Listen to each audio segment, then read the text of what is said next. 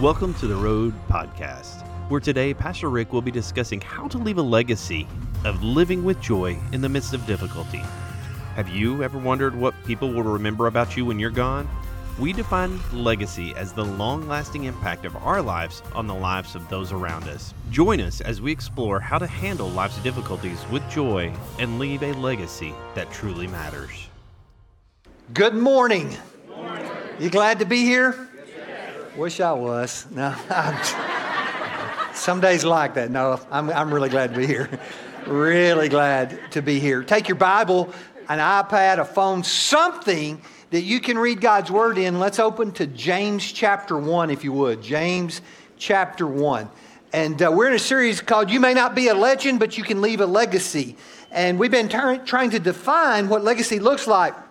And we've defined legacy as what other people are because you were around them or they were around you. It's the impact you make on other people's life. And we, we talked about the difference between being a legacy and leaving and being a legend. Being a legend is about success, right? And we have bought into that. Be very, very careful. As a people group, even churches have brought into let's be a success so we can become a legend. But if you follow Scripture, the Scripture leads us to become significant so that we leave a legacy. And there is a huge, huge difference in those two. And we've been uh, looking at those things in life we want to pass on to the people around us, our, our families, our mates, uh, those people we walk with spiritually. And uh, life is a lot like a, a picture, right? You start thinking about the people who impacted your life. You don't remember everything in their life, you remember a snapshot, you remember a moment, a picture, if you will, of something significant. How they responded. And it doesn't always, right? Because we talked about that first week. Sometimes those pictures aren't positive pictures. Sometimes they're, they're ugly pictures, but we remember them, and that's the legacy we leave. We're going to talk about a very specific picture today. We're going to talk about the picture of how you and I respond when life gets hard. Somebody takes that snapshot of us when life is difficult, and what are they going to remember? And we want to try to leave a legacy of living with joy in the midst of difficulty. Take your Bible. We're going to read three verses starting in James chapter 1. We're going to read verses 2, 3, and 4. And then we're going to try to unpack what this scripture says to us.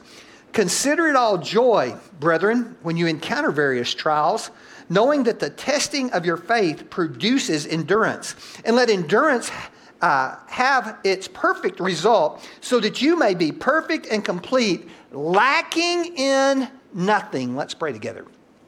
Father, uh, we need you for a lot of things. We need you to be holy because we can't do it. Uh, we've tried. Uh, Father, we uh, we need you to endure the, help us endure the pain we're going through, the difficulty, the season. Uh, Father, the truth is we need you for everything. Just take some of us a longer time to get there. And so, Father, I pray that you would help us uh, take another step toward that. Father, open our eyes today. We pray in the name of Jesus. Amen. So, if you're going to leave a legacy, the first thing that James tells us is leave a legacy in reality. Uh, this comes from verse 2, where James basically said life is hard life is hard. Uh, I appreciate that. Uh, I, I think life is hard. If you listen to me, you'll hear me say often, life is hard. And it does me good to see that somebody in Scripture is not just saying it's not hard if you pray enough. It's not hard if you read enough Bible, because that's what we do as a church, right? Matter of fact, there are whole belief systems built on the fact, look at me and listen to me, that if you are where you need to be spiritually, nothing bad will ever happen to you. Well, that's a lie. That's a lie. If you don't believe it's a lie, ask Jesus, who had some really difficult things happen to him. Ask, ask Paul. It's just not true. So it does me good. And I'm not a pessimist because people say, Brother Ricky, you're a pessimist. No, I'm a realist, right? I like my life. I like my wife. I like my kids. I like the. I like my job. But I understand life can be hard. Life can have seasons that are incredibly hard. And this is all that James is saying. And he says it using the word when. And this is what he's telling us. It's not if life will be hard, it's when life will get hard. It's a reality, it is a promise about life. It's talking about the frequency of difficulties in this life. And uh, our spiritual life is not a get out of jail free card. There are still hard and difficult things that come to our life. And here's the truth because there will be a school of thought that says become more spiritual and life gets easier. How about this? The Bible says become more spiritual and life's going to get more difficult. All those who live godly in Christ Jesus will suffer persecution. Right? We're going to talk about why it gets more difficult the further we mature spiritually in a few moments. But I've stood with a lot of people who have gone through some of the most incredible things ever. My wife and I were talking and, and, and about people who go to church here and, and how much can they take? Right, you have these families, and it just seems like they get hammered and hammered and hammered, and it just keeps happening to them. And you, you, you step back and you look at it and you go, How much can they stand? And every now and then somebody will look at me and they'll say, Pastor, what, what did I do? What did I do to deserve what's happening to me? Well, I have your answer for you. Ready? Right? Some, sometime you're going to ask that question, so I have your answer. So you better get your pen ready and write this down because this is good. You breathed. It is the fact that you are alive that guarantees you're going to have difficulty in this life. So I want you to say this with me, right? Because I'm alive, life will be hard. Because I'm alive, life will be hard. Now I want to stretch you and make you think a little bit about this. Perhaps trouble can be a beautiful thing. Perhaps difficulty can be this incredibly beautiful thing. So, how are you teaching the people around you to see adversity and trouble and difficulty, right? So, in your family, let's just talk about your family. When something hard happens, maybe the washing machine breaks, or, or maybe, maybe you bounce a check, or the car breaks down, and those are just right, those are not that hard.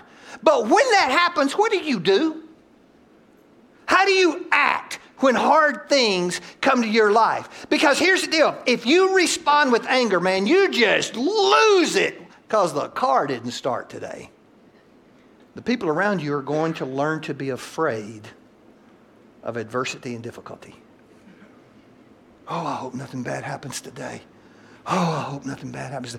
Something happens, right? And you just let go with some language, man. Just And the people around you are going to learn that difficulty is something they should avoid. Please, I, just, I hope, I hope. What, what are you teaching the people around you who are watching about how to handle difficulty because this is what James says count it all joy. Right? When was the last time your washing machine broke down and you looked at the family and said, All right, the car's not running again. Woohoo! No, no. Doesn't happen, right? It doesn't happen like that.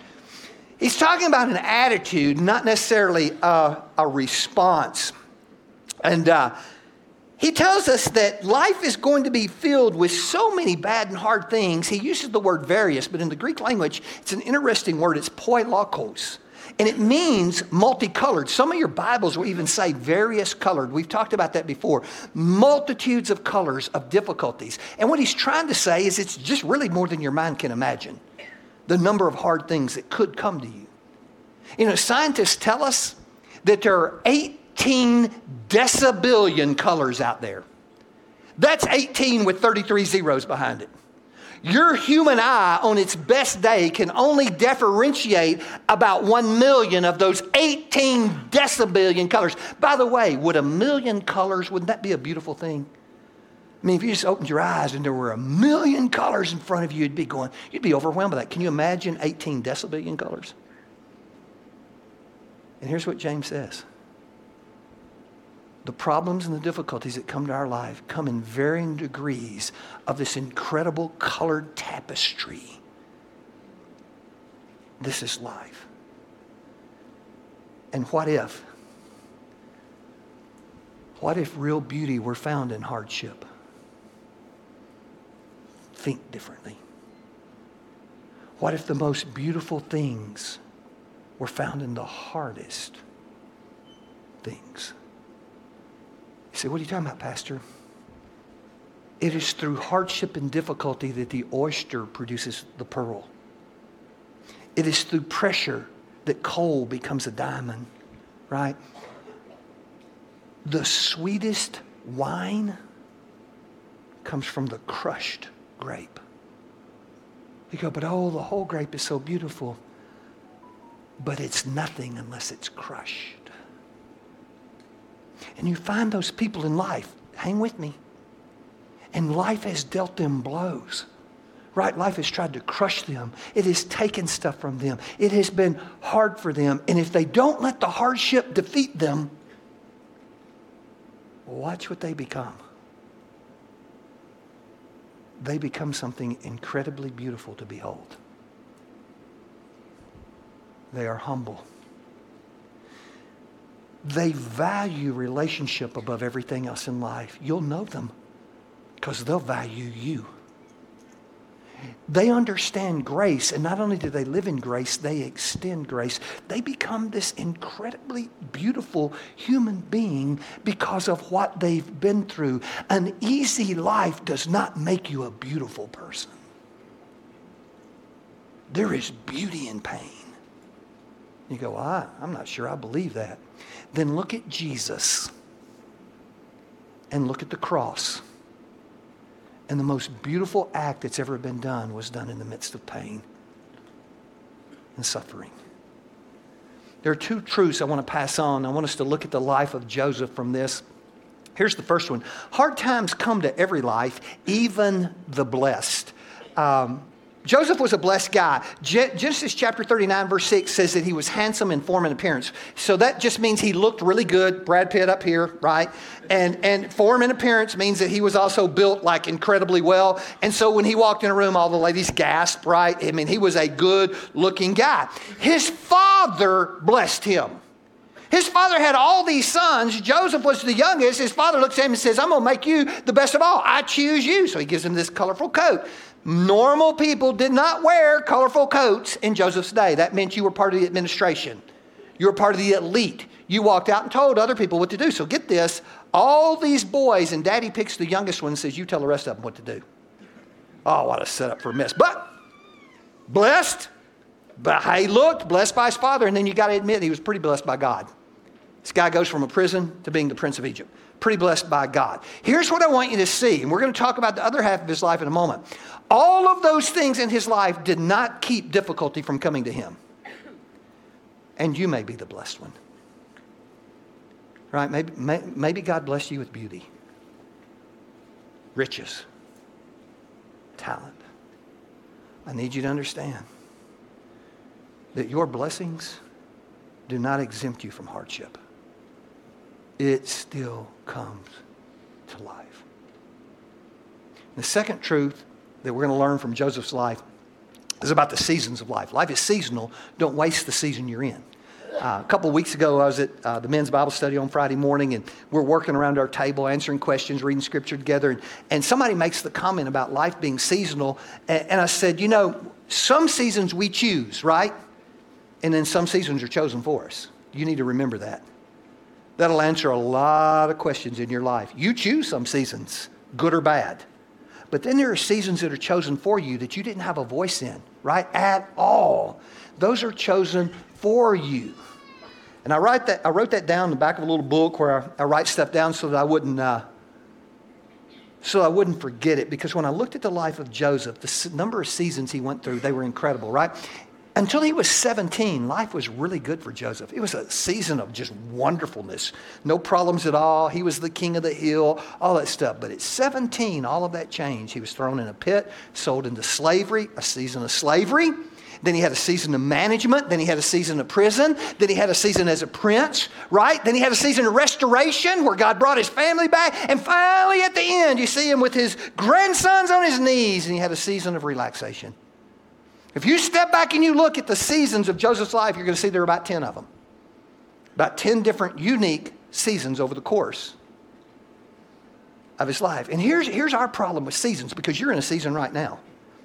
And some of you may be in that season of prosperity. Some of you may be in a season of poverty. Some of you may be in a season of pain. Some of you may be in a season of relaxation. Whatever season you're in, what the Bible would tell us to do is not waste it. Because here's what we do with seasons oh, I just got to get through this. Well, what if the goal wasn't you just getting through it? What if the goal was you getting something from it? What if you stopped and paused long enough to look at this season and ask the question, God, what do you want me to get from this? Whether it's a easy season or a hard season, don't waste the season. Secondly, legacy means we live for something other than this moment. And the key phrase here, uh, word in this, this next verse, verse 3, is the word knowing. Uh, the Greek word here use, is used to describe knowledge that we've already attained. So get this, he is not teaching something new, right? He is not, he's not going to go, and this is going to make your life make sense. Here is the secret to the universe right here. You just didn't know it until now. No, this is what he's saying. You already know. You already know. Knowing this. So the question becomes what do we know? And last week when Matthew was preaching, he made an incredible statement. I hope you wrote it down. That we don't need to learn something new. We need people in our life encouraging us about what we already know. This is exactly what James is saying. You already know. Well, what do we know? We learned something already. Life is hard. We know that. But the second thing we know he's about to tell us, and that is this that all of our pain has a purpose. The testing of our faith has a purpose. Now, how do we know that? Please listen to me. I do the best I can that if you're a person who's outside of faith, to make this make enough logical sense that you'll give it a chance. Here's one of those moments. If you do not believe what that book says, then life is random and meaningless, and the pain in your life has no purpose. It's just pain. Life's just hard. We know that pain has purpose for one reason and one reason alone. This book tells us it does. Because I will promise you, when you're in the middle of it, you're going to feel like it doesn't. You're going to feel like none of this is making any sense. We live by truth. Listen to what Scripture says Psalm 66:10. For you, O God, have tested us. You have tried us as silver. Pro- Proverbs 17:3. The um, the crucible is for silver and the furnace for gold, and the Lord tests our hearts. Romans 5, verses 3 and 4. And not only that, but we also glory in tribulations, knowing that tribulation produces perseverance, perseverance, character, and character, hope. So here's what happens when difficulty comes to life, it reveals what controls us. And there are two things that can control you emotions or truth. That's it. And when life gets hard, right? The reason we cuss when the washing machine's going out of control when the car doesn't start, because we're being emotionally controlled, right? Ah! And what emotions do? They scream. They scream. What does the truth do? It whispers. It whispers. Right? The truth's not going to kick down your door. Your emotions will kick your door down. But the truth whispers, right? Now, watch this. This makes so much sense. Emotions are part of the natural man, truth is part of the spiritual man. And there's your difference. Right? I'm coming unglued. Man, that, that natural man is screaming at me. Right? Or all these things are happening, and I'm able to get perspective because what's guarding and guiding my life is this. That is why we tell you so often, man, be in the Bible every day. Every day, every day, every day. Get in that Bible reading plan. Do something in God's Word every day because this is the source, the North Star the source of guidance in our life.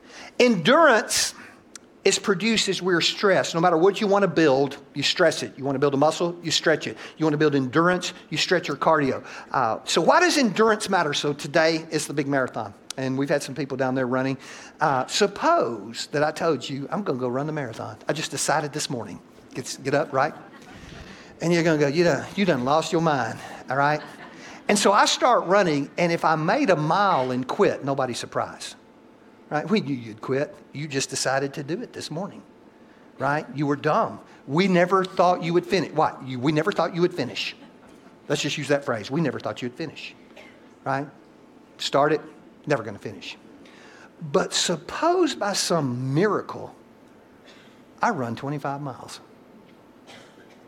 Now, if I quit, it looks a lot different. You believe this guy got up this morning, ran this race, never ran a race in his life? He's got 25 miles. And I start going, guys, I'm going to have to quit. No, no, don't quit. You're 1.2 miles from finishing. The end is closer than you think. Listen, push it, push it. Don't quit. Whatever you do, don't quit. You see, the longer you're in the race, it looks a lot different when you decide to quit. Right? And some of you guys, I mean, people make the decision to follow Jesus, and next week we never see them again. Nobody's surprised. It's a long race. You aren't ready. But you run that race for 10 years, I'm going to watch, watch what Satan does. He's fixing to up the pressure in your life because it's a much bigger deal if you quit. So life doesn't get easier the more mature you become, it gets more difficult. You're a high prize target now. And Satan, man, he loves for you to follow for 20, 25 years and throw in the towel. They just don't show up no more. They just walked away. And that's tragic. That's tragic. I'm going to show you something here, how life kind of works. Let's say that uh, this is your life. And this water that's going in, this good clean water, that's all good, right? Good whatever. Good marriage, good life, good parenting, good job, good church. It's whatever you're looking at your life and going right now. It's good. It is good, whatever it is, right? Checking account. It's all good. It looks good. Life works to make sure this doesn't stay good. It's working on it right now. It doesn't want your marriage to be good, your parenting to be good, your finances to be good, doesn't want your spiritual experience to be good. So, what does life do? Well, life comes along and takes a big old dump of dirt into your life. There it is. I'm going to stir it up a little bit. Get it in there really good. That's difficulty. That's hardship. And we go into panic mode when that happens. Right? The phone call rings today. You go into panic mode. What do we do?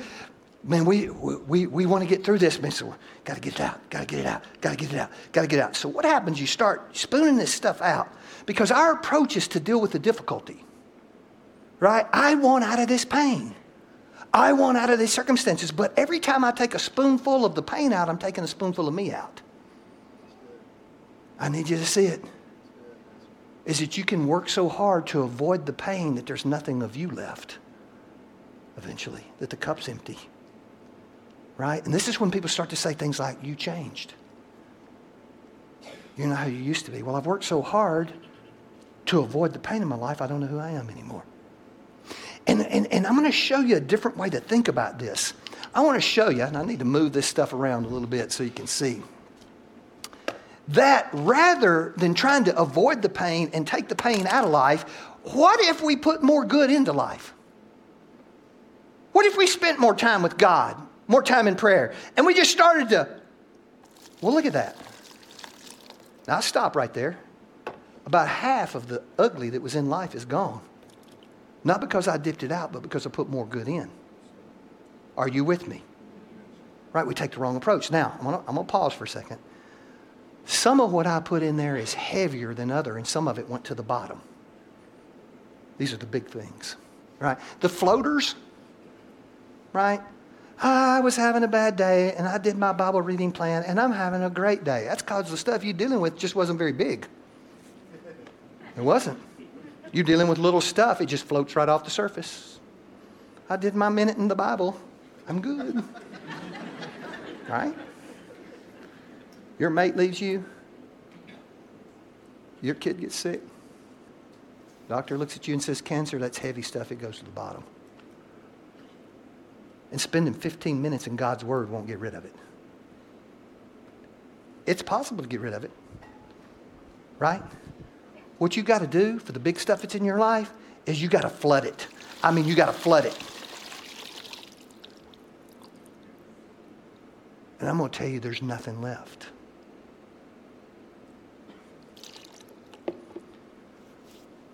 I'm all wet now. Sorry about that. There's some stuff in life that doesn't come out easily. Okay, listen to me. Jesus knew that, and he looked at his disciples and he said, This, this kind doesn't come out easily. This kind comes out with prayer and fasting, flooding your life. Number three, and we're done.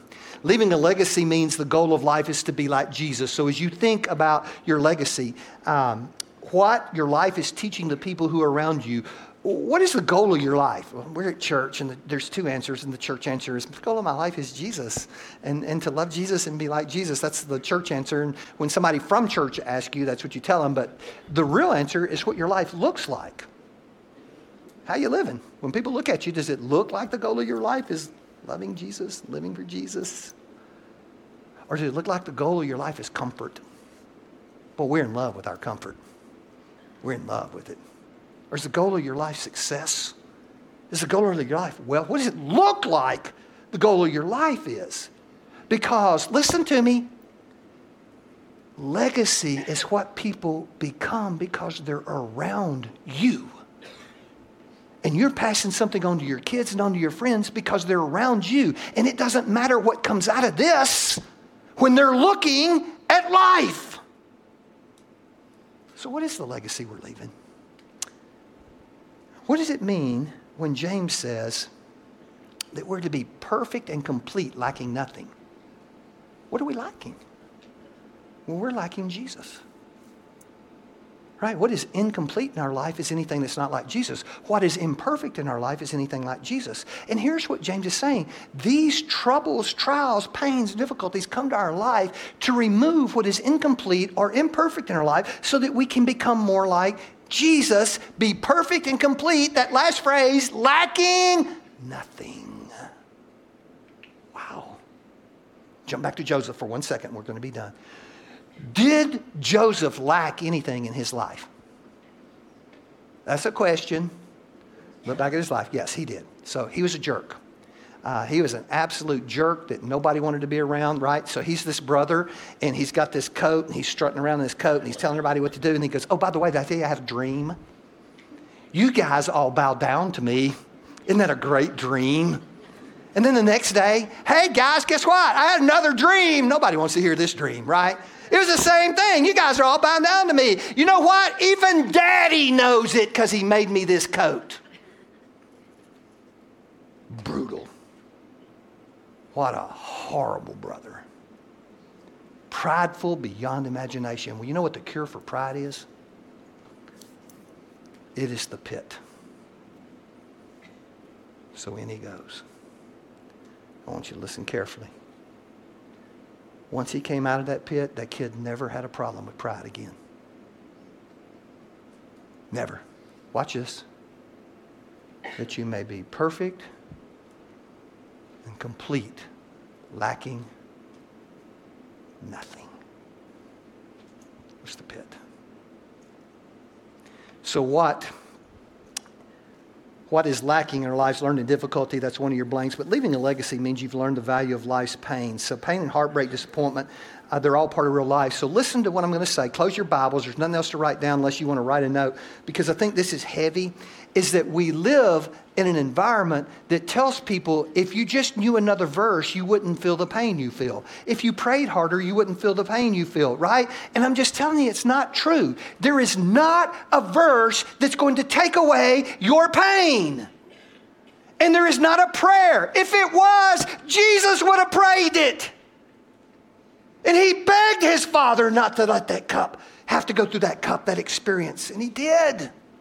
Paul, I have begged you to take this thorn out of my side. There's not a prayer you can pray, Paul. There's not a verse that's going to make it feel better.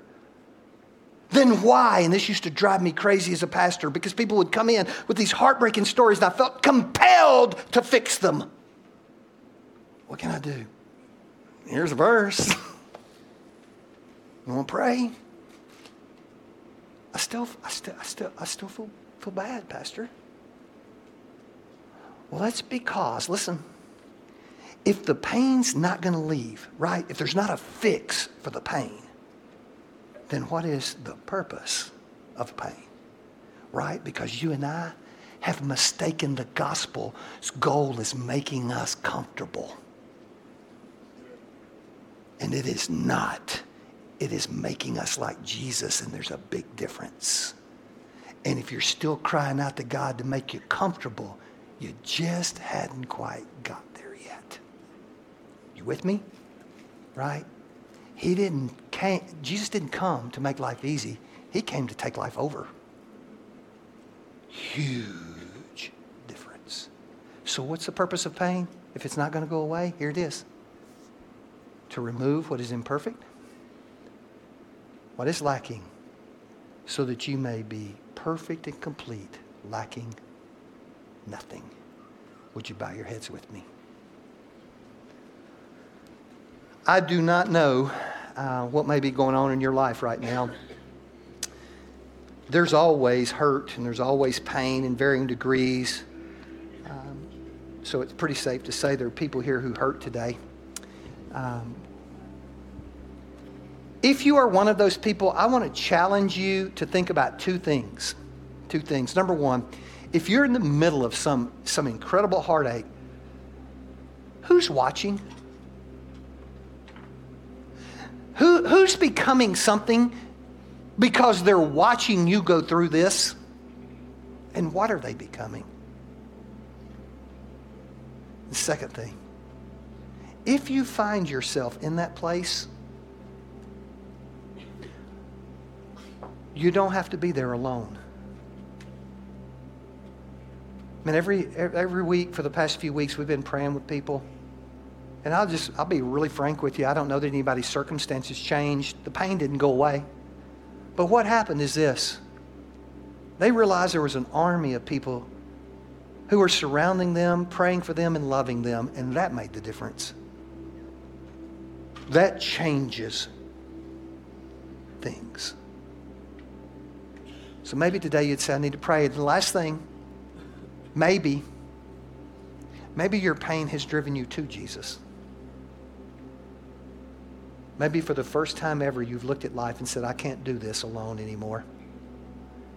That you would be willing to pray the prayer we open this service with, and that is simply this I need you. I need you to be holy. I can't do it, I've tried. I need you to walk with me through this pain, through this difficulty, because I'm just, I don't think I'm going to make it without you. Matthew is here with me today. And if you'd like for us to pray with you, if you'd like for us to share Jesus with you, you want to plant your life at a church, this is the time you respond. Father, thank you so much. You've been really good to us. God, I ask that, uh, man, you just sweep over this place, speak, give us the freedom to respond. In Jesus' name, amen. Would you stand? Hey, thanks for joining us at The Road. If you'd like more information about things going on at Choctaw Road Baptist Church, visit us at theroad.tv or find us on Facebook at facebook.com slash theroadcrbc. Have a great week.